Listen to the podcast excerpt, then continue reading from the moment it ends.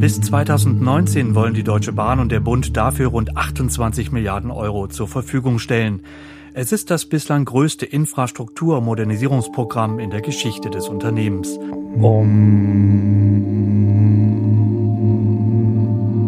Aber wichtig ist uns, es geht uns nicht hier nur um Umsatz, es geht uns um Ergebnis, aber vor allem um Kunde, um Qualität.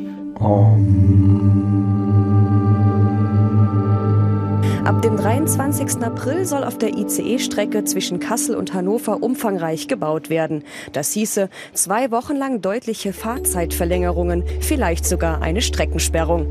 Ah! Ah! Ah!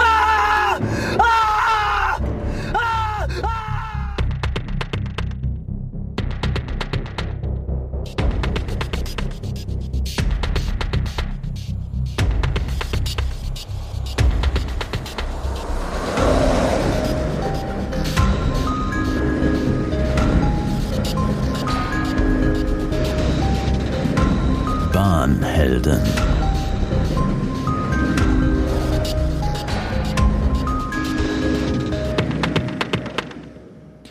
Ja, hallo, frisch eingefahren, die Bahnhelden Nummer 9.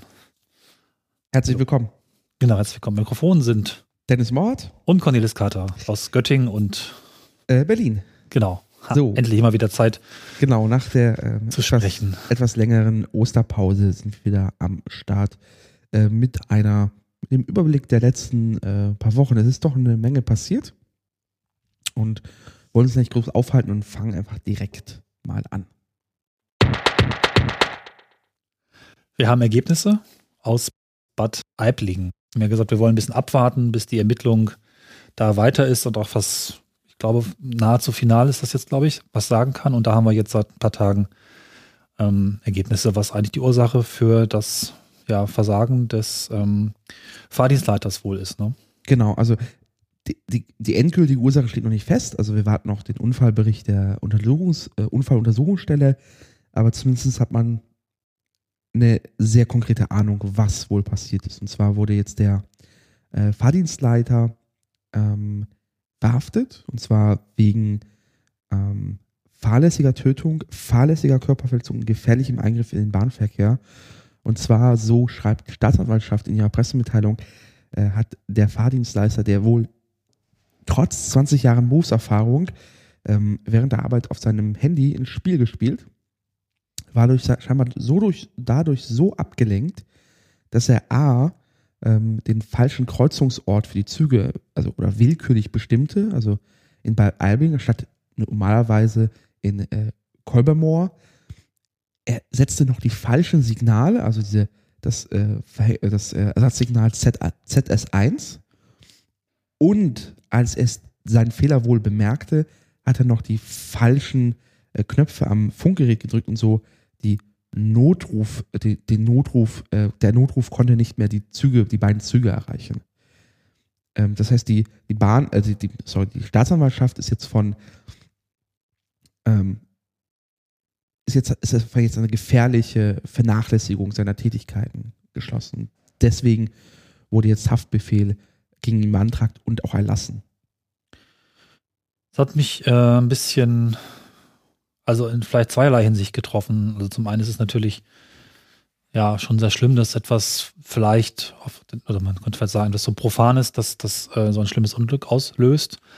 Aber man denkt dann auch daran, oder ich habe mich selber auch dabei erwischt, dass wir alle wahrscheinlich offen Situationen sind, wo wir denken, das haben wir unter Kontrolle und können nebenbei noch was machen und dann geht es ja auch meistens gut. Also ich meine, dass ein Handyspiel oder Twitter oder irgendeine andere Aktion ablenkt, das ist ja eigentlich schon fast Alltag. Ne? Ja, die große Frage ist, so ein Fahrdienstleister, er auf dem flachen Land hat wahrscheinlich auch jetzt nicht den ganzen Dienst unter Hochspannung, sondern hat einfach da Phasen da kommt halt gerade kein Zug. Was mich halt echt wundert, also dann verstehe ich, dass man zum Handy greift, obwohl gilt für Fahrdienstleiter, das hat die Bahn nochmal festgestellt, Verbot der privaten Handynutzung während des Dienstes. Mhm. Warum erst, während relevanten Aktionen wir verstehen es nicht. Wobei der, das zur Feststellung habe, muss man auch sagen, dass der beschuldigte Fahrdienstleiter zwar zugegeben hat, ein Handyspiel gespielt zu haben während der Arbeit, aber bestreitet, dass das ihn so sehr abgelenkt hat. Gut, da können noch andere Ursachen auch vielleicht reinspielen, aber da es noch eine Pressemitteilung der Staatsanwaltschaft Traunstein gab, muss man zumindest das, was hier steht, auch als zumindest schon mal belegten Fakt hinnehmen oder ja annehmen. Genau. Was weiterhin gilt, ist, dass es keine technischen Defekte oder Ursachen jetzt einfach gibt. Es gab ja vor ein paar Wochen immer das aufploppende Meldung, dass es wohl Zugfunklöcher gab. Im Zweifel aus dieser etwas größere Nummer, es ist ein bisschen eingedampft worden und definitiv Funklöcher waren nicht dran schuld oder haben auch nicht die Notrufe behindert. Dementsprechend gibt es da keine technischen Fehler, die zu dieser Katastrophe geführt haben. Dazu noch, leider hat sich dann noch in dieser Woche das die Anzahl der Todesopfer von 11 auf 12 erhöht. Nach mittlerweile 2 Monaten im Krankenhaus ist ein weiterer Mann seinen den Verletzungen erlegen. Das heißt, wir haben jetzt 12 Tote in dieser Katastrophe. Ja. Ich musste wegen der Handysache noch ein bisschen an unsere twitternden Lokführer denken.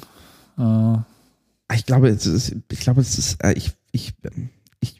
es nicht, was da genau, also ich kann es nicht beurteilen. Ich warte ernsthaft wirklich auf diesen Bericht der Eisenbahnuntersuchungsstelle, weil das muss man, also es gibt, ich verlinke das nochmal, es gibt da ein schönes Video von Spiegel Online, die sind, ich glaube, bei der TU Berlin oder so, wo die diesen Stelltisch haben, so einen ähnlichen Stelltisch, dieses selbe System, und da sieht man schon, dass man schon eine gewisse Verrenkung unternehmen muss, um dieses Ersatzsignal zu stellen. Vor allem ist es echt eine Verkettung. Man muss falscher Kreuzungsort.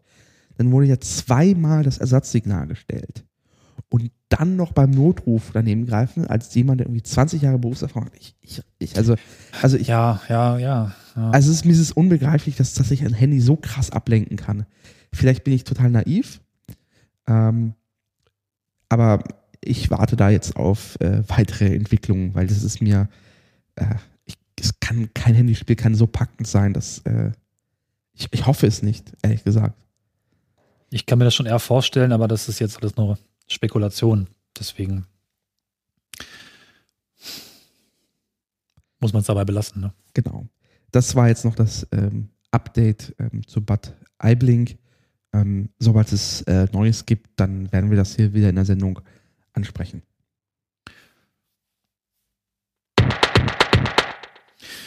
Ja, und so ein bisschen eine Schocknachricht war die... Ja, vor allem für dich.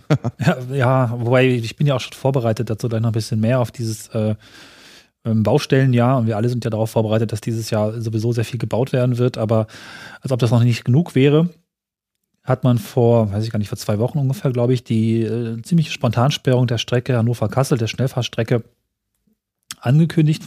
Wobei, ich muss ja reingrätschen, das ist das Schlimme an dieser ganzen Meldung ist, das fing wohl schon eine Woche vorher, bevor die ersten Presseberichte kamen, da wurde schon in der Bahn-Community, da fragte jemand, warum er könne denn für diesen Zeitraum keinen Sparpreis buchen. Oh. Da hat die Bahn geschrieben, naja, weil es wohl Baustellen gäbe. So, das war dann der erste Einschlag, bis es dann so eine Woche dauerte, bis dann so die ersten Exklusivmeldungen der Presse kamen, dass es da was gibt. Aber führe uns nochmal ein ins Thema. Genau. Hier steht zum 1. April, aber es ist der 23. April, sonst wäre das schon im Laufen. Am 23. April, Samstag, also übernächster Samstag bis zum 8. Mai, wird der Abschnitt zwischen Hannover und Kassel komplett gesperrt. Die Zugfolge wird reduziert und die Züge fahren dann über die Altbaustrecke oder Altbaustrecken dann wahrscheinlich sogar, ne? Also Kassel-Göttingen und Göttingen-Hannover. Ja. Und brauchen dann insgesamt bis zu 60 Minuten länger. Wenn sie nicht komplett über Erfurt umgeleitet werden. Genau, umgeleitet werden oder auch teilweise eben ausfallen. Ja gut, am Rande erstmal vielleicht noch, dass in der Zeit auch die Hannover-Messe ist. Ja. Obama kommt übrigens auch noch, also auf den 25. bin ich wirklich sehr gespannt, ob ich da überhaupt irgendwie arbeitsfähig sein werde.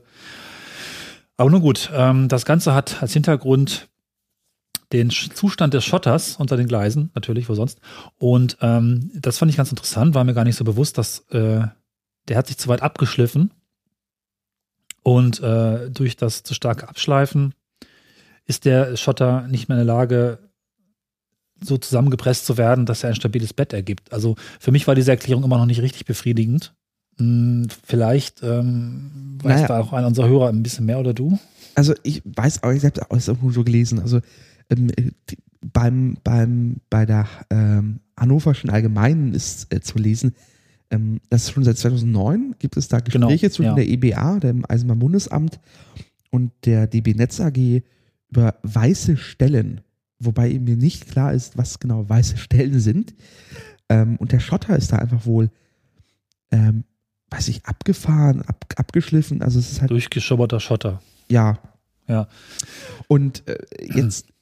Und da gab es dann halt wohl Verabredungen und es gab wohl nie ein formales, es gab kein formales Verfahren von der EBA, die dann aufgelegt hätte, hier, liebe DB-Netz-Agentur, DB-Netz, ihr müsst jetzt was tun. Sondern sie hat immer nur wieder so inoffiziell kritisiert, dass die Strecke, die ist ursprünglich, also die ist geplant für eine grundlegende Sanierung 2019. Das heißt, dort einmal komplett drauf, runter, alles neu machen. Jetzt muss man da, also die Bahn redet von mehreren Fahrzeugen, die gleichzeitig arbeiten. Irgendwie 30 Gleiskilometer sind betroffen, irgendwie 130.000 Tonnen, ne? 1000 Tonnen neuer Schotter müssten da wird auch gereinigt. Also die Alternative wäre gewesen, wenn man es richtig liest, ist die Geschwindigkeit zu minimieren. Dummerweise wäre das Problem, dass das wohl bei 80 km/h gewesen wäre. Ach. Und das ist schon, da kommt man, glaube ich, über die Altbaustrecke schneller rüber. Ja, die fährt, glaube ich, 120. Ja. So im großen Durchschnitt. Was wollte ich noch gerade erzählen? Also man kann sich das schon so vorstellen, dass der schroffe Schotter wahrscheinlich einfach sich nicht so leicht gegeneinander reibt und dadurch insgesamt die Festigkeit höher ist. Und was so ein bisschen, das ist jetzt nur eine Theorie von mir, das ist die erste Schnellfahrstrecke Deutschlands, auf der mit 250 km/h und dann mit ganz anderen Kräften gefahren wird. Demzufolge auch die Strecke, mit der man dann Erfahrung noch sammeln musste. Ne? Wir wissen ja, dass mittlerweile die Schnellfahrstrecken und Neubaustrecken auch mit einer festen Fahrbahn gebaut werden, was vermutlich auch dann Erfahrungen aus dieser Strecke und anderen in der Frühzeit des Hochgeschwindigkeitsverkehrs gebauten Strecken Rechnung trägt. Ne? Ja. Genau, und deswegen sollte 2019 saniert werden. Was ich übrigens nicht gelesen habe, ob diese Sanierung jetzt noch stattfindet und vor allen Dingen, was eigentlich 2019 los ist. Wird dann ein halbes Jahr gesperrt? Das konnte man nicht so richtig bisher rauslesen, oder? Das müsste ich, ehrlich gesagt, das steht irgendwo. Also solche Baustellen werden normalerweise 3 Jahre im Voraus geplant und auch markiert. Also da wird wahrscheinlich ein exzessives Umleitungs-Baustellenkonzept sich überlegt. Ja, super. Also das war ja auch im Herbst ja schon was geplant an der Strecke. Im Sommer, das ist auch weiterhin geplant. Genau. Ende Juli bis Anfang September, 6 Wochen. Und zwar ähnlich wie jetzt mit Streckensperrungen und Umleitungen. Also es kann gut sein, dass die 2 Wochen, die wir jetzt haben, wirklich nur ein Vorgeschmack sind. Und am Sommer das dann nochmal passiert. Ja. Also, ja, also was ich nochmal ganz interessant finde, die Reaktion darauf.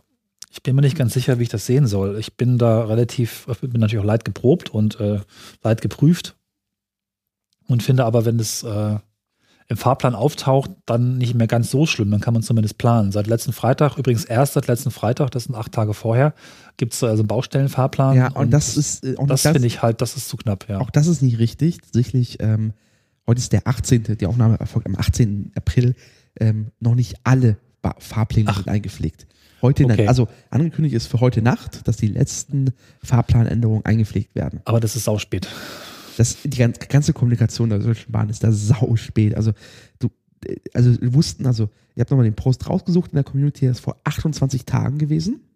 Da wurde dann gesagt, hier, da wird es wohl dringenden Sanierungsbedarf, kurzfristige Sperrung. Dann dauerte es ein paar Tage, bis dann die Pressemeldung kam, bis dann die Bahn irgendwann mal sagte, naja, dann passiert was, und dann gab es dann die ersten Plakate. Es ist extra, also es ist das war die schlimmste Baustellenkommunikation der letzten Jahre. Also die Bahn hat es nicht hinbekommen, frühzeitig zu kommunizieren, was ist, und was sie auch nicht geschafft, was viel schlimmer ist, jetzt ist nicht geschafft, frühzeitig das in den Fahrplan einzupflegen. Ja. Und frühzeitig heißt einfach, wenn man mit der Pressemitteilung rausgeht, sollte da drin stehen, Fahrgäste können ab sofort im Internet und im DB-Reisezentrum sich neue Fahrpläne holen. Und können ab sofort sich, das ist dann erfolgt, ihre Tickets ändern lassen, ersetzen lassen und alles drum und dran, was dazugehört. Also das ganze Programm sieht vor, dass alle Sparpreise in dem Zeitraum für die Strecke sind aufgehoben, da sind jetzt Flexpreise draus geworden. Mhm. Man kann kostenlos erstatten, auch für Sparpreise gilt das. Kunden mit ICE und IC-Zeitkarte kriegen eine Teilerstattung.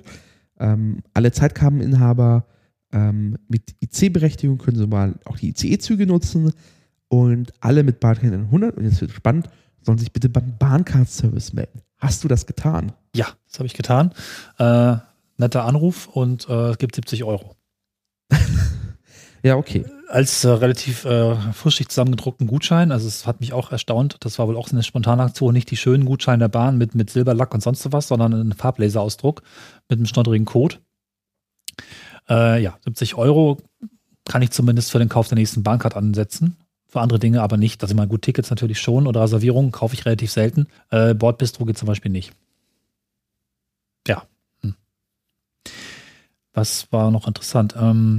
Ich hatte noch entdeckt, dass bei irgendeinem Artikel gab es tatsächlich in den Kommentaren, wo sich natürlich zutiefst so die Bahn beschwert wurde, auch noch einen Beitrag scheinbar von einem Bahnmitarbeiter von DB Netz, der dann noch mal relativ stark beteuert hat, nein, man habe wirklich das Beste gegeben und auch wirklich lange versucht, das zu verhindern. Und anscheinend hat man bis vor kurzem noch daran geglaubt, dass diese Sperrung nicht nötig ist. Und hat auch noch relativ viele Versuche angestellt und tatsächlich wohl geforscht, was die beste Option ist, und wohl gehofft, 2019 erst da dran zu gehen. Ne? Ja. Wobei mich das echt verwundert. Also man kann halt einerseits klar sagen, hier, wir versuchen das Beste und versuchen das rauszuzögern und mit Geschwindigkeitssenkungen und so. Aber vielleicht wäre es ehrlicher gewesen, irgendwie im Dezember zu sagen, hier, das wird alles ganz krass, bereitet euch bitte auf April vor. Das wäre ehrlicher gewesen. Gesagt haben sie es ja für den Sommer, ne? Genau. Das war ja schon länger eine Kommunikation, seit Jahresbeginn, glaube ich, tatsächlich. Richtig. Vor allem, das ist wohl das Katastrophalste. Also für mich ist es nicht weniger, also für mich ist es wenig relevant, aber es ist gleichzeitig die Hannover-Messe, auf die sehr viele Leute sehr viel Wert legen, vor allem wenn ein US-Präsident kommt. Und da kann ich sehr gut nachvollziehen. Und das wird auch sehr gerne aus dem Süden aus angereist. Genau. Es kommen sehr viele Leute. Die kommen alle, Züge halten während der Hannover-Messe natürlich extra in Hannover-Messe-Laatzen. Es gibt extra Sprinterverbindungen. Aber das ist keine gute PR für die Deutsche Bahn. Ich glaube, die Deutsche Bahn ist von allen Beteiligten, die sich gerade am meisten in den Arsch beißt wegen dieser Nummer. Aber ich verstehe nicht, warum man, was hätte man, also wenn das wirklich seit 2009 bekannt ist, das hätte man irgendwann, also ich dachte, wir sind von diesem auf Kante nähen, dieses Medornische auf Kante nähen, da ist man weg.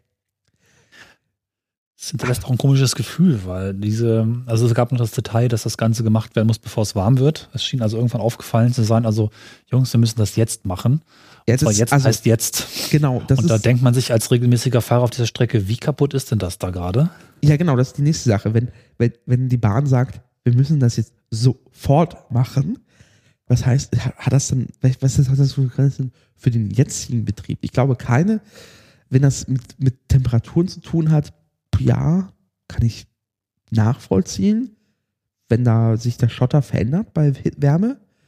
Wir sind froh also wenn jemand sich über die Aerodynamik und die Temperatur, ich weiß nicht, was ist das der Fachbegriff für Temperaturdynamik? Thermodynamik vielleicht? Thermodynamik von Schotter auskennt. In Verbindung mit Schnellfahrstrecken. Meldet euch, wir sind gerne bereit für so einen halbstündigen Physikkurs. Genau, Interview. Mhm.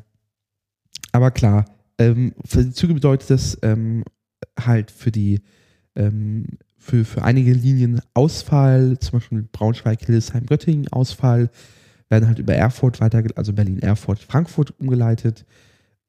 Alles Nord-Süd wird halt einfach hoch über die Altbaustrecke, 60 Minuten plus. Regionalbahnen sind da, oder Regionalverkehre sind davon prinzipiell nicht betroffen, weil sie fahren eh nur über die Altbaustrecke. Der Metronom verspricht, pünktlich zu fahren.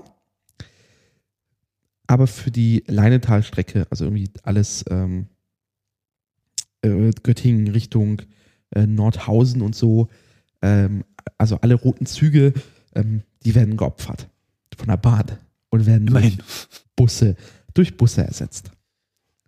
Ich bin ja immer ein bisschen erstaunt und auch ein bisschen begeistert von der Altbaustrecke bei Göttingen, was die so wegrockt teilweise, ist echt beeindruckend. Ich meine, da fahren ja noch Güterzüge durch, tagsüber nicht so viele, klar, aber wann immer mal ICE umgeleitet wird auf die Strecke, weil irgendwas kaputt ist, fährt er auch einfach so durch und sie kriegen das hin. Und wenn man mal abends guckt, wie viele Güterzüge da fahren, das ist relativ gut gemanagt, da wurde auch in den letzten Jahren sehr viel saniert. Die Strecke scheint im guten Zustand zu sein und das finde ich schon wiederum ein bisschen beeindruckend. Ich glaube, dass diese Altbaustrecke noch gibt und die auch sehr gut erhalten wird, ist, ich glaube, sehr vorteilhaft. Das Problem hatten wir zwischen Hannover und Berlin, wo die Altbaustrecke halt teilweise nicht elektrifiziert ist und deswegen einfach ein wenig nutzlos ist und deswegen sind so Umleitungsorgien über Magdeburg notwendig, was dann aber auch wieder so plus 60 Minuten bedeutet. Was mir jetzt aber doch klar geworden ist, in den letzten Monaten war ich jeden Tag zu spät in Hannover und man merkt das ja durchaus regelmäßiger Fahrer, dass da auch schon seit einiger Zeit Langsamfahrstelle eingebaut ist. Das Ganze scheint auch der Abschnitt zwischen Göttingen und Nordheim irgendwas zu sein und genau da bremst der Zug jeden Tag seit Anfang des Jahres. Jetzt wissen wir auch warum. Also ich habe versucht, eine Streckenkarte drauf zu finden, wo genau das betroffen ist, konnte es aber ehrlich gesagt nicht finden. Das Einzige, was ich halt nur weiß, ist irgendwie 30 Kilometer betroffen. Ja, also ein Teil ist tatsächlich nördlich von Göttingen, so habe ich irgendwo gelesen. Vermutlich ist das ziemlich genau die Strecken um Göttingen rum so, wahrscheinlich was man dann auch irgendwie in einer bestimmten Phase gebaut hat. Ne? Ja. Also es ist ja anscheinend auch nicht der gesamte Schotter, obwohl die Strecke gleichmäßig befahren wird, auch interessant. Ja, das der Rest muss dann noch bis 2019 halten. Noch Detail am Schluss, 2019 sind wir gespannt, denn da beginnt auch die Bahnhofssanierung Hannover mit 10 Jahren. Das hatten wir ja schon mal hier. Ja. Ich weiß nicht, ob ich nicht doch umziehen muss. Oder ein Auto. Oh. Ja. Ja, naja. Ich bleibe da fatalistisch und bin gespannt auf das Chaos. Ich kann ja auch im Zug arbeiten. Ich glaube, das wird fluffiger über Bühne laufen als sonst. Also das, was ich jetzt an Bahnerfahrung gesammelt habe, ist auch der bei der Flut vorletztes Jahr.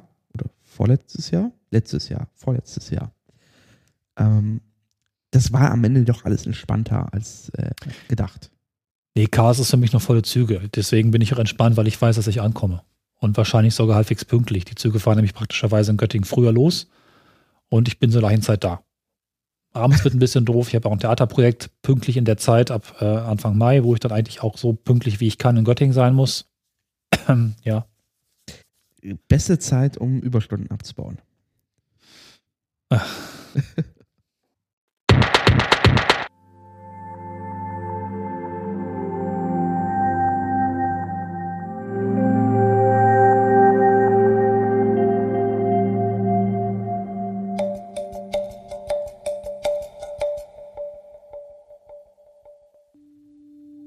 So hört sich das jetzt an.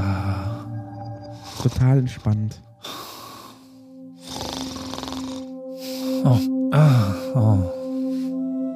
Zwischen Hannover und Bremen und Norddeich, hört man diese Klänge in so Entspannungswaggons.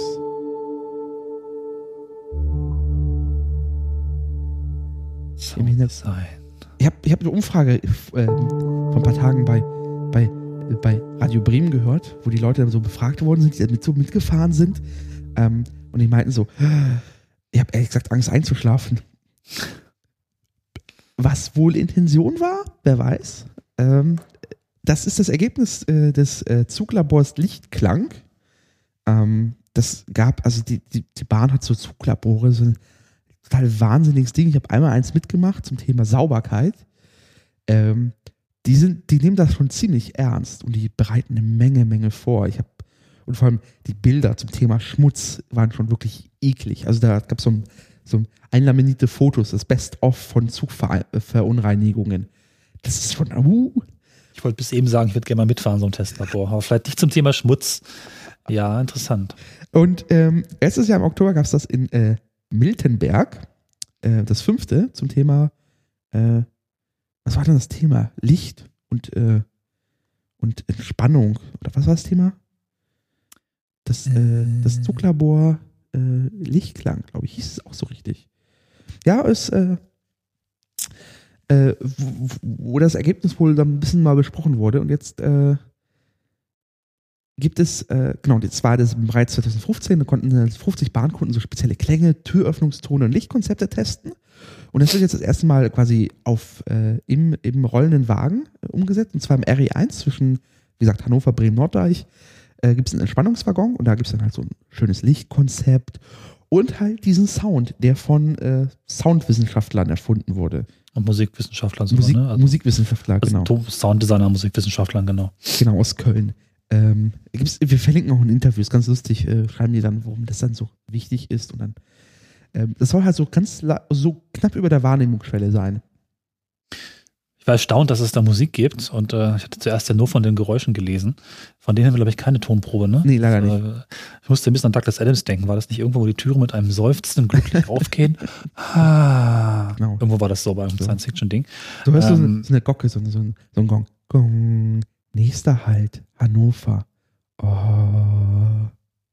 Ich frage mich ja tatsächlich, wie die Durchsagen in den Wagen sind, weil ich bin ja auch so ein audioempfindlicher Mensch und ich bin gar nicht der Meinung, dass da unbedingt jetzt so Pornomusik gespielt werden muss, aber wenn Sie mal sich Gedanken machen würden, wie laut die Durchsagen sein müssen und wie verständlich und mit welcher Art und Weise Stimmen transportiert werden und vielleicht auch welche Mikrofone verwendet werden und natürlich auch sowas wie Schalldämmung und Gesamtfahrgeräusch, das ist halt auch interessant. Aber es ist doch echt, das ist doch schön angenehm, wenn irgendwie der Triebfahrzeugführer aus seinem lärmenden Cockpit gehst nach Hannover und dann in voller Lautstärke. Das wird doch vermutlich genauso klingen, oder? Ja, ich vermute.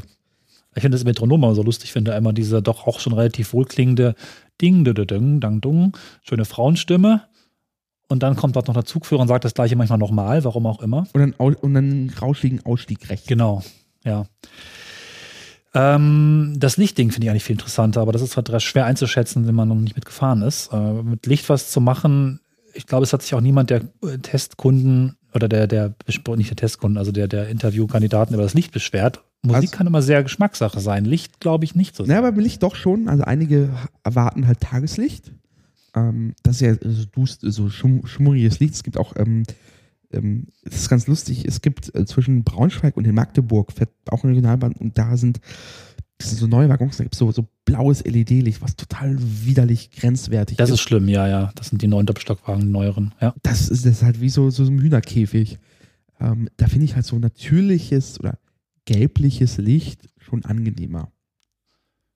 Aber hast du gelesen, welche Lichtfarbe sie da ungefähr so haben? Weil mit LED kann man das mittlerweile ja machen. Ich habe meine ganze Wohnung auf warmes LED-Licht umgestellt.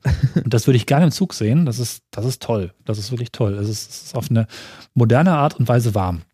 Und es spart Strom und ist trotzdem relativ hell. Also, oder dimmbar, wie man es möchte. Genau, Lichtfarbe wird irgendwie nirgendwo verraten, so richtig. Ist einfach nur so weniger Helligkeit. Das ist jetzt, was gesagt wird. Ich wag's ja kaum zu sagen. Das ist noch ein Zug mehr, den wir Probe fahren müssten eigentlich. Ja, das ist in der Tat. Also ja. Vor allem wir als lärmende Podcaster in einem Spannungswaggon. Das wäre schon lustig, ja. Vielleicht kriegen wir das irgendwie nochmal. Kriegen wir sicher hin. Na, bis Ende Mai fahren die scheinbar erstmal nur, ne? Steht hier. Ach, ernsthaft? Den ganzen Aufriss nur für... Das Pilotprojekt läuft voraussichtlich bis Ende Mai. Nein, die werden die Wagen danach doch wohl nicht wegschmeißen, oder? Na, also ich frage mich, wie das umgesetzt ist. Was mich wirklich interessiert, was für Lautsprecher da auch zum Einsatz kommen. Und also gerade sowas wie Türgeräusche, ist dann noch ein Lautsprecher an der Tür, um Sounddesign mit diesem Objekt Tür zu machen? Oder kommt das dann irgendwie von hinten außen aus dem nächstliegenden Lautsprecher und es ist gar nicht wirklich ein Geräusch von der Tür, sondern nur, weil du die Tür aufgemacht hast, kommt von irgendwo was? Also solche Details fände ich super interessant, das mal rauszufinden. Ja, also vor allem hoffe ich, also zumindest sind ja die RE-Wagen ja deutlich, bei den Türgeräuschen deutlich entspannter als zum Beispiel so ein Hamster von jetzt habe ich den Hersteller vergessen. Und den Zugnamen, ich habe nur den Kosenamen im Kopf. Ha, das ist ja ganz das nicht der Stadler auch? Stadler, ja. Nee, ja, Stadler? Ja. Doch, ich glaube. Also die Stadlerzüge, die in... Nee, Bomber Talent 2. Das war Hamsterbacke. Die haben so ein Fiepen. Okay, so. Aber das Fiepen gibt es auch im Stadlerwagen. Die haben so... Wenn ich auf einer Regionalbahn fahre, bis um 20 halten und jedes Mal so... Piep, piep, piep, piep, piep, piep, piep, piep. Ja, ja. Ja. Ich hatte jetzt tatsächlich gar nicht die Außentüren im Kopf, sondern die Innentüren. Ja. Ach so, das wäre echt lustig, wenn die wirklich bei der Douglas Adams so machen würden. Ja, vielleicht auch noch ein Geräusch nach dem Klospülen. Ja. Auch ein seufzendes naja. Oder so. Wie auch immer. Wie auch immer. Apropos Toilette. Das wird auch etwas tiefer jetzt behandelt im nächsten Thema. Ja. Ich freue mich ja schon wieder. Ist ja wieder was für mich. Jetzt ist das Projekt Reset geht los. Genau. Meine Züge kriegen Liebe. Ja, das ist ganz lustig. Und zwar gibt es so ein durchschnittlicher ICE-Zug, ist so mit 30 Mängeln unterwegs. Durchschnittlich. Da sind halt Armlehnen kaputt, da ist die Toilette kaputt oder die Expressmaschine geht nicht. Und die fahren halt nachts oder in Abstellung und werden auch gereinigt und auch regelmäßig gewartet, aber trotzdem durchschnittlich 30 Mängel ist so ein Zug unterwegs. Und zwar so Komfortmängel. Also was? Das sind halt keine sicherheitsrelevanten Mängel, sondern einfach so Komfortmängel. Kaputte Kaffeemaschine, Armlehne kaputt oder irgendwas anderes. Display im Arsch, was halt so anfällt. Jetzt hat sich die Bahn vorgenommen, wisst ihr was? Wir machen ein Reset. Und zwar, wir schieben alle Züge ins Werk, sind die dann irgendwie 3 Tage drin und wir machen einmal kurz clean up und machen alle Fehler raus, um wenigstens mal eine Basis zu haben, um diesen Stand weiterhin zu halten, weil so kommen wir halt nicht hinterher, irgendwie im laufenden Betrieb immer wieder Fehler auszumachen, wenn einfach neue dazukommen ständig. Und es ist ja nicht der Bahn schuld, wenn irgendwie die Leute auf den Teppich kotzen. So ist halt die Nummern halt. Das ist interessant, auch da gab es ja am Anfang des Jahres Berichte und auch kritische Berichterstattung, dass 10% aller Züge oder sowas total kaputt sind. Also genau diese Mängelproblematik wurde angesprochen. Ich frage mich jetzt schon wieder, ob das mal wieder eine Reaktion ist auf Berichterstattung oder geplant war. Weißt du was dazu? Ja, es ist ja alles geplant. Es ist ja Zukunft Bahn, das ist das große Projekt und es muss man ja auch vorbereiten, also am Ende. Es ist vor allem schon länger im Fahrplan eingebaut. Das heißt, es ist alles vorbereitet. Die Züge, die jetzt für ein paar Tage rausgehen, werden durch andere ersetzt und manchmal auch durch IC-Züge. Aber es ist alles vorgesehen. Vor allem musst du auch einfach Zeug bestellen, wenn du halt irgendwie, jetzt lese ich mal hier, 34.000 Rücken- und Sitzpolster austauscht. Die hat die Bahn definitiv nicht auf Lager, die hat sie bestellt. Und das dauert ein bisschen. Mhm. Und das Programm dauert. Es geht bis Dezember noch. Also wir fangen jetzt hier mit den ICE-Zügen an. ICE 1 übrigens nur, ne? 2 ist ja gerade erst relativ neu gemacht. ICE 1 ist jetzt vom Redesign her etwa 10 Jahre alt schon wieder. Nee, es sind alle Züge betroffen tatsächlich. Ich hatte irgendwo ICE 1 gelesen. Nee, also zumindest hat es der auch definitiv am nötigsten. Ja, aber es geht, auch der ICE 2 ist ja von Komfortmängeln betroffen. In Berlin werden die Zweierzüge behandelt, in Dortmund die T, Frankfurt macht die Dreier, Hamburg macht die Einser, Köln macht Zweier, in Leipzig gibt es mal T und in München geht es die Dreier und in Krefeld, Nürnberg geht es ganz ganzen IC-Züge. Ja, stimmt auch. Na gut. Und also man kann sich mal durchgehen, was so alles passiert. Also es gibt ganz lustig, es fängt alles ganz an, der Zug wird von außen erstmal gründlich gereinigt. Das ist auch schon mal so ein Effekt, also wenn so ein Zug einrollt, der ist einfach schwarz von einfach Müll. Dann werden ganz viele... Und auch die ganzen Sprayer, ne? Das sind auch viele so halb gereinigte Züge unterwegs, die mal angesprayt wurden. Genau, in den ICEs gibt es dann Desinfektionsspender demnächst. Die IC3 und T-Züge kriegen noch neue Waschtische. Die ganzen Sitzpolster werden mal gereinigt, ausgetauscht. Alles wird mal gereinigt. Die Lederbezüge im Bordrestaurant kriegen eine Lederbehandlung. Die Teppichflächen werden gründlich gereinigt, also richtig mit so Schrupp und schamponiert und also das wird ordentlich. Es geht dann machen sie ganz viel Beklebung, also die ganzen Toiletten werden neu beklebt, mit so freundlicher und es sieht alles ein bisschen schicker aus. Die Familienbereiche werden gekennzeichnet.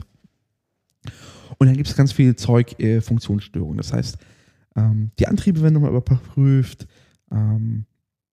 die Bordküchen werden gründlich und überarbeitet oder überprüft. Das heißt, da gibt es ja Dampfgarer, Mikrowelle, Maschinen für Zubereitung von Kaffeespezialitäten, wie es so schön heißt.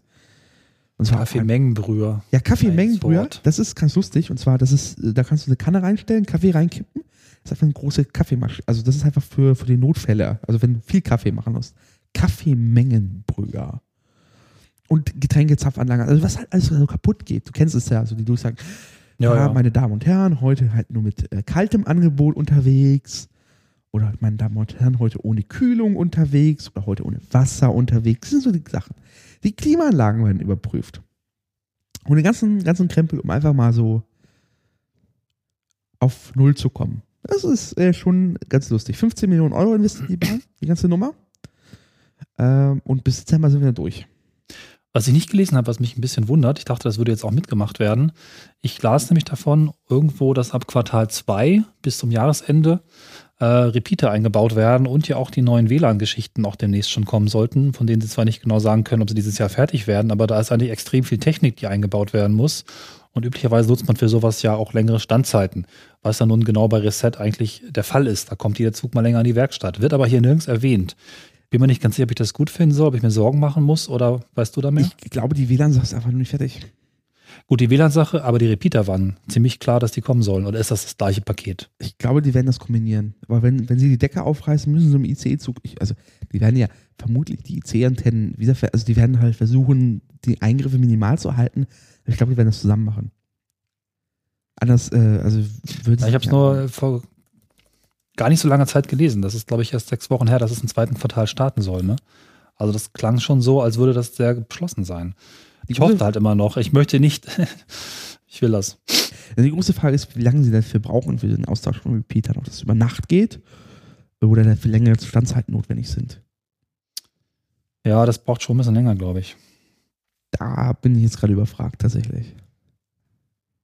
Sie hatten das war ganz interessant, das habe ich sogar aus erster Hand, die letzte Repeater-Umbauaktion hatten sie vor ein paar Jahren gemacht, als die ICE-2-Züge zumindest im Winter länger standen, wegen diesem Ansaugen von Schnee.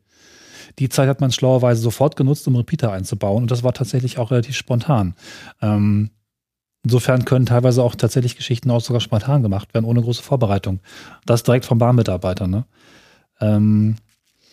Ich bin gespannt. Also ich kann es dir ehrlich gesagt nicht sagen. Genau, ich habe sogar die Quelle. Ab August 2050 Mobilfunkrepeater der neuesten Generation, 15 und Einführung im Juli 2016 vorgesehen. Moment. Ich kann das schnell mal nachlesen. Ich habe hier die Quelle. Alles war vom letzten Jahr. Naja, ich kann das nochmal vielleicht für die nächste Folge recherchieren. Ich meine es dieses Jahr nochmal gelesen zu haben und war sehr froh, dass wenn man das für 3 Wochen oder für 2 Monate später ankündigt, dann kommt es vielleicht wirklich. Bitte, bitte, ich will das. Wenigstens Repeater für Telefon. WLAN ist mir egal. Ja, das wäre am Anfang. Sind wir mal gespannt, wie das so wirkt, so ein voll schamponierter ICE-Teppich, wie lange der hält, bis so die erste. Ich werde berichten, wenn ich den ersten unter den Füßen und unterm Arsch habe. Wenn man es merkt.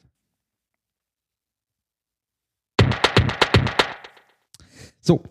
In Sachen Zukunft Bahn, dieses Projekt, das irgendwie an allen Stellen immer wieder aufploppt, ist jetzt diese App entstanden, die wir jetzt Cornelis live testet, weil er es verplant hat. Ja. Also ich habe ihm die falsche Information gegeben. Ich habe reingeschrieben, die App hieß Bahnhof. Was habe ich reingeschrieben? Plus, glaube ich, ne? Ja? Bahnhof Plus hast du, glaube ich, Bahnhof geschrieben. Plus, so. Genau, aber die App heißt Bahnhof Live. Und die Bahn, das soll wohl helfen, wenn du an Bahnhöfen kommst, klarzukommen. So, ich gebe mal jetzt hier im Bahnhof, die App ist relativ einfach aufgemacht. Du hast dann hier Bahnhof Live, DB-Logo und du kannst eine Station finden. Kannst du wieder näher gucken und Moment, aus der Auswahl. Ich mache jetzt mal hier Berlin Hauptbahnhof. Hier passiert erstmal noch nicht viel. Da steht groß Bahnhof Live und sonst nichts. Da musst du ja an das Suchfeld gehen. Ist kein Suchfeld. Steht nur DB. In der Mitte? In der Mitte steht Bahnhof Live. Jetzt dreht sich das und es steht Göttingen. Ah. Jetzt ist es wieder weg. Bei mir dreht sich gerade ein Menü. Ja, also er hat rausgefunden, dass ich in Göttingen bin. Das Menü kommt nur manchmal. Ja, irgendwie hängt bei mir auch die App gerade. Das ist doch sehr vorteilhaft. Wenn wir Apps für der Bahn testen, Ihr wisst, wie das ist. Ja. Dann geht's schief. Ja, hallo, ich hatte doch gerade ein Menü. Die App braucht tatsächlich ein bisschen lange zum Starten. Und es will auch nicht durchkommen. Das ist ja vorteilhaft. Warte ja nochmal neu. Was die App, finde ich sehr lustig nebenbei. Was die App am Ende vereint, es gibt schon mit bahnhof.de schon ein Portal. Die App vereint nochmal diese Informationen. Das heißt Einkaufsmöglichkeiten, was es für Einrichtungen gibt. Die Besonderheit ist aber, der Wagenstandsanzeiger ist zum ersten Mal digital. Das heißt, in dieser App kann man nachgucken, kann man die Zugnummer eingeben und man kriegt den Wagenstandsanzeiger angezeigt. Vor allem in einer detaillierten Ausführung, nicht nur, wo man sagt, hier, der Wagen 7 des ICE hält in Abschnitt C, sondern da steht auch drin, wo das Bordbistro und der Kinderabteil und ob das ein Ruhe- oder Großraumwaggon ist und ganzen Meta-Informationen, die auf dem normalen Wagenstandsanzeiger fehlen. Das ganze Ding ist noch eine Soll, das sind also Plandaten, aber das ist ja die große Ankündigung von Grube, dass man zukünftig Bahnhof Live, der gewählte Bahnhof konnte nicht geladen werden. Ja, bei mir lädt ihr überhaupt nichts. Mein Zug ist längst schon weg in der Zeit. Ja. Was es zukünftig noch geben soll, ist diese Sache mit umgekehrter Wagenreihung.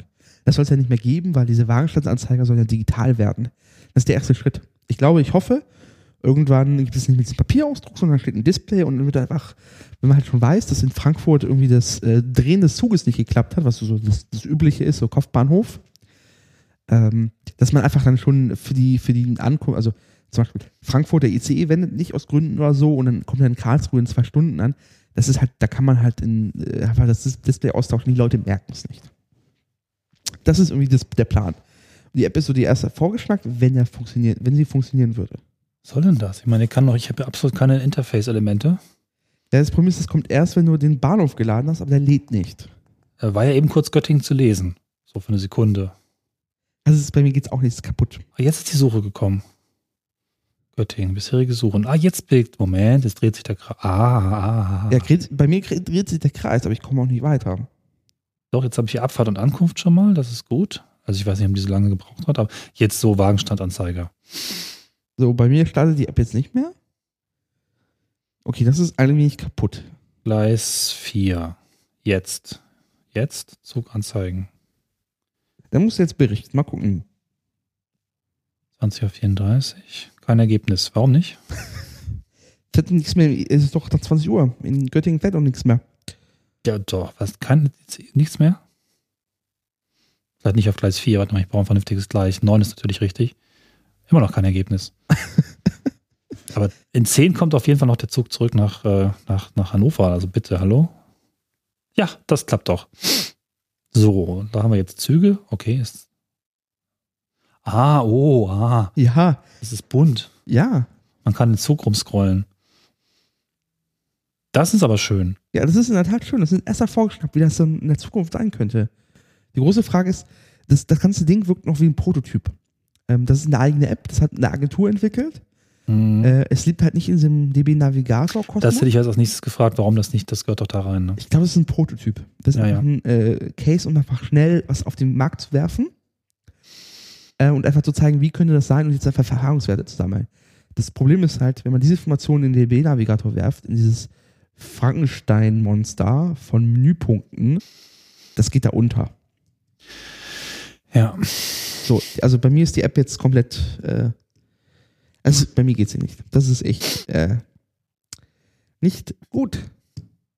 Es ist interessant, was da für Apps rausfallen. Letztes Jahr hatten wir diese komische, wie hieß das Ding? DB, dieses graue Laborteil, DB Lab. DB Lab, genau. Genau, wo auch der sehr praktische City-Ticket-Selektor drin war, der mir sagt, ob ich das vor Ort habe. Ich warte immer noch drauf, dass der irgendwann wieder aufpoppt. Ja, das war eine echt gute Funktion, mir zu sagen, wie mein City-Ticket hier in der Stadt funktioniert. Jetzt ist hier das nächste Ding. Dann musst du wieder Angst haben, dass die nach der Testzeit wieder rausgenommen wird. Ich weiß nicht, das ist, ich will diese ganzen Funktionen haben, aber ich will sie natürlich auch nicht in so einem Moloch haben. Andererseits aber auch nicht auf 15 Apps verstreut. Das ist schon... Ja, es ist ein Spagat. Also ich glaube, der DB-Navigator muss massiv entschlackt werden. Da ist ganz viel Müll einfach auch drin. Außerdem ist er kaputt. Derzeit gibt es einen ziemlichen Bug. Seit der Zeitumstellung zeigt mir das Ding grundsätzlich Züge an, die 3 Stunden früher fahren. Und manchmal habe ich auch Verspätungszeiten von so 1400 Minuten angezeigt seit der Zeitumstellung. Haben andere auch das Problem. Also da ist irgendwas massiv kaputt gegangen. Update bisher noch nicht erschienen. Ja. doof. Aber ich finde es spannend, vor allem dieses Wagenstandsanzeiger-Ding. Das ist wohl die größte Neuerung, dass es diese Information jetzt digital gibt. Ja, das ist auch wichtig. Übrigens in Frankfurt mit Tippfehlern, ne? Oder mit total schlimmen Fehlern. Du weißt ja, Wagen 7, Bahnkomfort, im ICE ja. 1. Ja, ist in Frankfurt seit mehreren Wochen auf zumindest ein oder zwei Gleisen und nicht regelmäßig fahre als Wagen 6 angezeigt. Ist definitiv nicht richtig. Falsch ausgedruckt. Naja.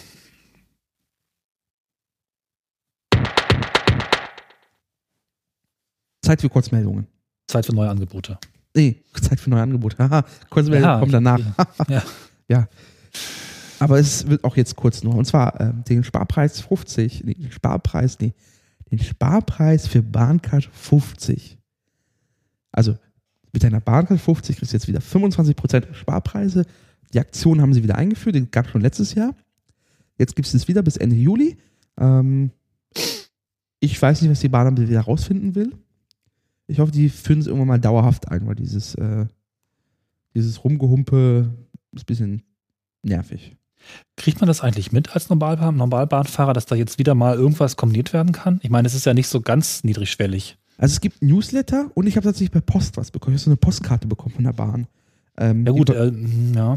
Aber jetzt meine Mutter, kriegt die das mit? Fährt die deswegen weniger Bus und mehr Bahn? Und man macht beides nicht, aber... Ich weiß nicht, also die Frage ist, du willst halt irgendwie Bahncard 50 Leute irgendwie bespaßen, weil die sind halt ein bisschen genervt. Weil einerseits kriegen gerade irgendwie die Leute, kriegen irgendwie 19 Euro Sparpreise hinterhergeworfen und du dümpelst halt mit deinen Bahncard 50. Wenn du halt so einen 19 Euro Sparpreis bekommst, irgendwie für Berlin-Hannover, wo du als Bahncard 50 Nutzer irgendwie 33 Euro oder so bezahlen musst oder 34 oder irgendwas in dem Dreh rum und dann Leute mit Bahncard 50 oder 25% hinterhergeworfen bekommen, dann fühlt sich ein wenig verarscht. Ich glaube, das ist jetzt einfach nochmal so eine Bespaßungsaktion. Es ist alles verwutzt irgendwie in diesem ganzen System. Ja, also ich lese ja regelmäßig, es gibt nette Leute, die in den Bahnerforen die Änderungen in den Beförderungsbedingungen zusammenfassen. Das wird auch von jedes Mal absurder, was da für neue Aktionen, Kooperationspartner, so Wellnesspakete jetzt mit Chibo, wo die irgendwie eBay-artig versteigert werden, wo es dann irgendwie irgendwie Ticket drin gibt und Genussgutscheine und das ganze Schmodder. Die Bahn ist auch, es ist ein bisschen auch mehr Marketingagentur als Verkehrsbetrieb manchmal. Ja, genau. Was bin ich froh, dass ich das nicht benutze. Aber wer jetzt irgendwie nochmal Bahncard 50 nutzen möchte, hat eine Bahncard 50 und die Sparpreise vorbuchen möchte, bis der Reisezeitraum ist tatsächlich bis Fahrplanwechsel im Dezember. Das heißt, man kann ein bisschen vorbuchen. Tja, und das Ganze mit Fußball macht es auch nicht besser. Nee, mit Fußball macht es nicht besser. Das heißt, es gibt wieder die Siegerbahncard. Das heißt, man kauft sie, gibt es irgendwie für 19 Euro, die 25er, die ist irgendwie 3 Monate gültig. Dann kann man ein Land auswählen, das wird drauf gedruckt. Und wenn dieses die Europameisterschaft wählt, gibt man nochmal einen Monat kostenlos Zugfahren. Und zwar in verschiedenen Ländern.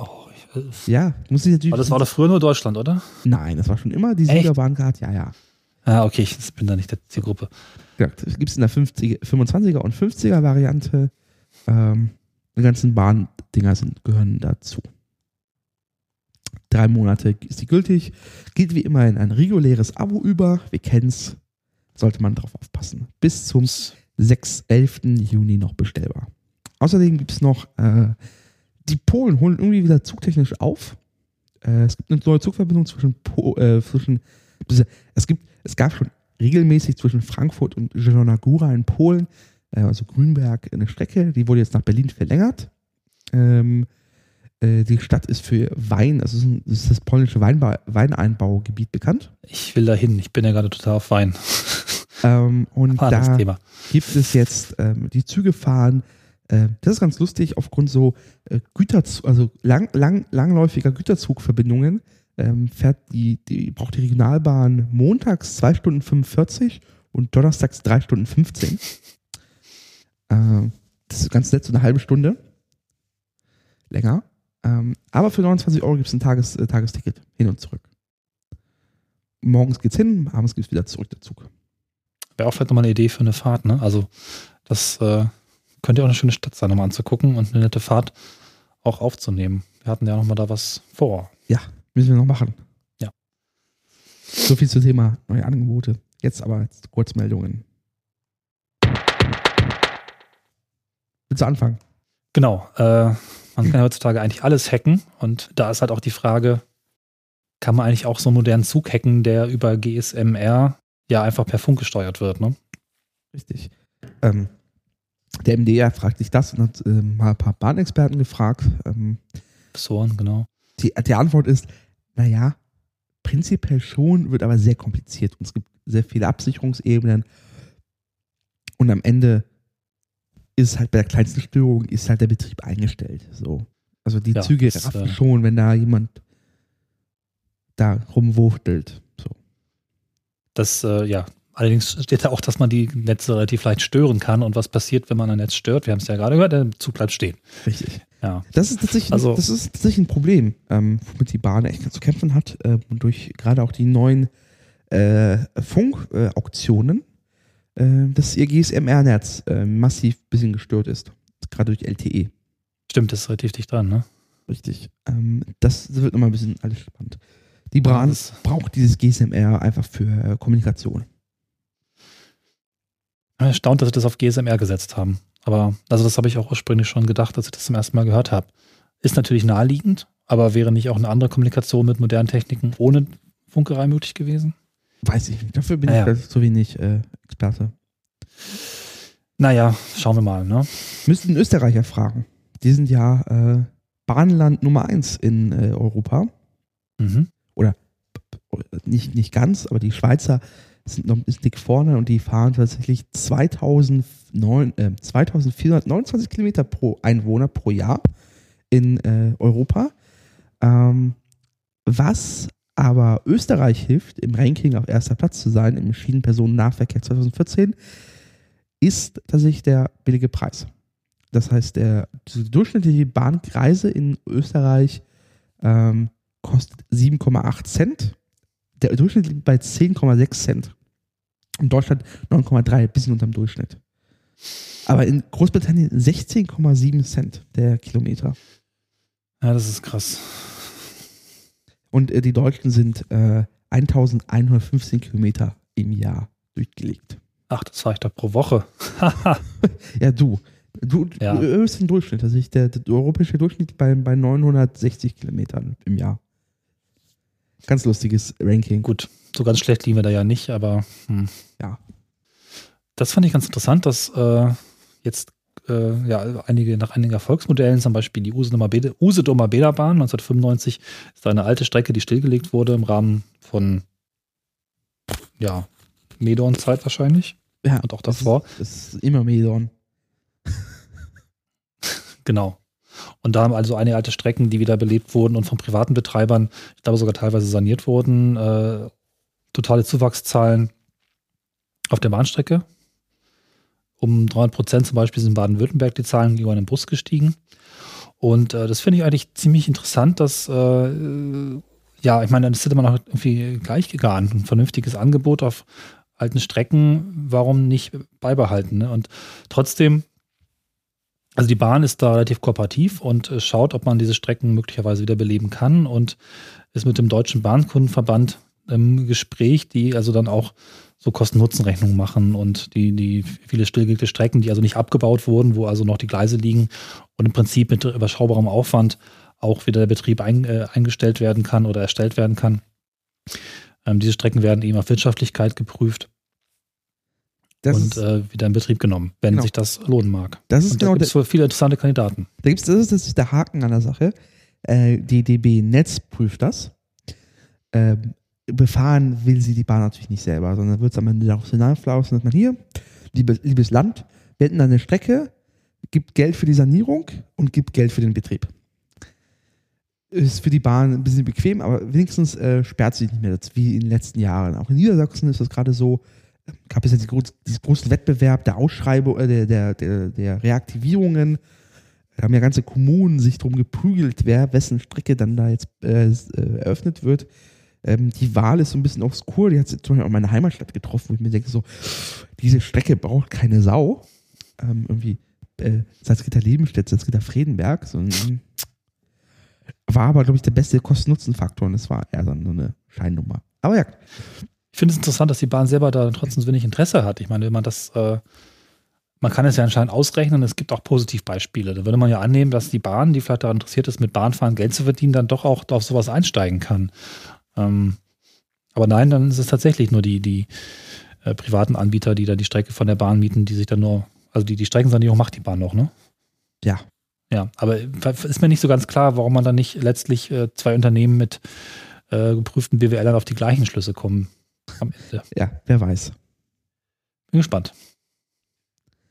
So, du hast noch überlegt, ob du jetzt deine Bahncard in Energy Drinks bezahlst. Genau. Also, hast du mal umgerechnet, wie viel Energy Drinks eine Bahncard 100 ergibt? Ja, so circa 2000 doch nur, oder? Ja. Liegt so bei 2, vielleicht 2,50 Euro, dann sind es vielleicht noch ein paar weniger. Ist eigentlich gar nicht so viel, ne? Da kann man ja annehmen, wenn man mit 2000 Energy Drinks schon ein Jahr Bahn fahren kann, dann könnte man da auch vielleicht mit 6 Energy Drinks quer durch Deutschland fahren, ne? Da gab es nämlich 6 dänische Menschen, die Teilnehmer eines Wettbewerbs waren. Offensichtlich irgendwie Italienisch. Ja, genau, italienische Menschen. Das war scheinbar irgendwie eine lustige oder auch nicht lustige reale Werbeaktion von wem auch immer, aber einem Energy-Drink-Hersteller. Ja. Und anscheinend hatten diese Menschen die Aufgabe, sich mit 6 Dosen fucking Bull oder sowas quer durch Europa zu schlagen. Und sie haben es bis wohin geschafft? Moment. War also in Berlin gestartet und sind bis nach Recklinghausen gefahren. Und sind dann über Hamburg und Münster und sind dann da aufgegriffen worden. Von der Bundespolizei. Wegen Bevölkerungserschleichung. Natürlich. Die sind in silbrigen Dosen schwarz gefahren. Was ich sehr schön finde, das Wort in der Meldung dazu, dass man nicht weiß, wie oft sie bereits beanzeigt wurden. Aber was für ein bescheuerter Scheiß. In der Tat, in der Tat. So, wo sind wir jetzt? Und zum Abschluss dieser heutigen Folge noch einen sehr schönen Artikel von der New York Times in ihrem City Room Blog, der so ein bisschen zeigt, was so Details ausmachen. Und zwar geht es da um eine Treppe zu einer U-Bahn-Station, wo eine Stufe, ich glaube ein Inch oder so, höher ist als die anderen Stufen. Da gibt es ein lustiges Video, das man sich anschauen sollte. Es geht irgendwie eine Minute 30 und was man sieht, sind Menschen, die stolpern. Jedes Mal. Immer bei derselben Stufe. Immer wieder stolpern. Und wenn du die Leute da in der Gegend fragst, ja, ist bekannt, hat keiner was gemacht. Das Video kam, es hat keine 48 Stunden irgendwie gedauert, bis dann die Metropolitan Transport Authority, die MTA von New York, sich darum gekümmert hat und diese Stufe angepasst haben. Weil das war auch nicht im Standard vorgesehen. Aber es ist halt schon lustig, wenn du halt irgendwie lernst, deine Muskelbewegung auf diese Treppenstufe zur Höhe und dann plötzlich kommst was außerhalb und pupp, stolpern. Ich finde das fast ein bisschen schade. Das war doch bestimmt über 100 Jahre so, oder? Die ist ja auch nicht gerade jung, die U-Bahn in New York. Ich weiß es nicht, wann das wohl passiert, seit wann das ist. Ist eher lustig. Ja. Ach, schade eigentlich. Aber das ist wirklich ein süßes Video. Schaut es euch an. Das ist halt die 6. Stufe von oben. So, und wir machen jetzt hier ein bisschen noch so ein wenig Entspannung und gleiten in den Abend rein. Und hören uns dann bei der nächsten Folge wieder. Macht's gut. Dann, bis dann. Tschüss.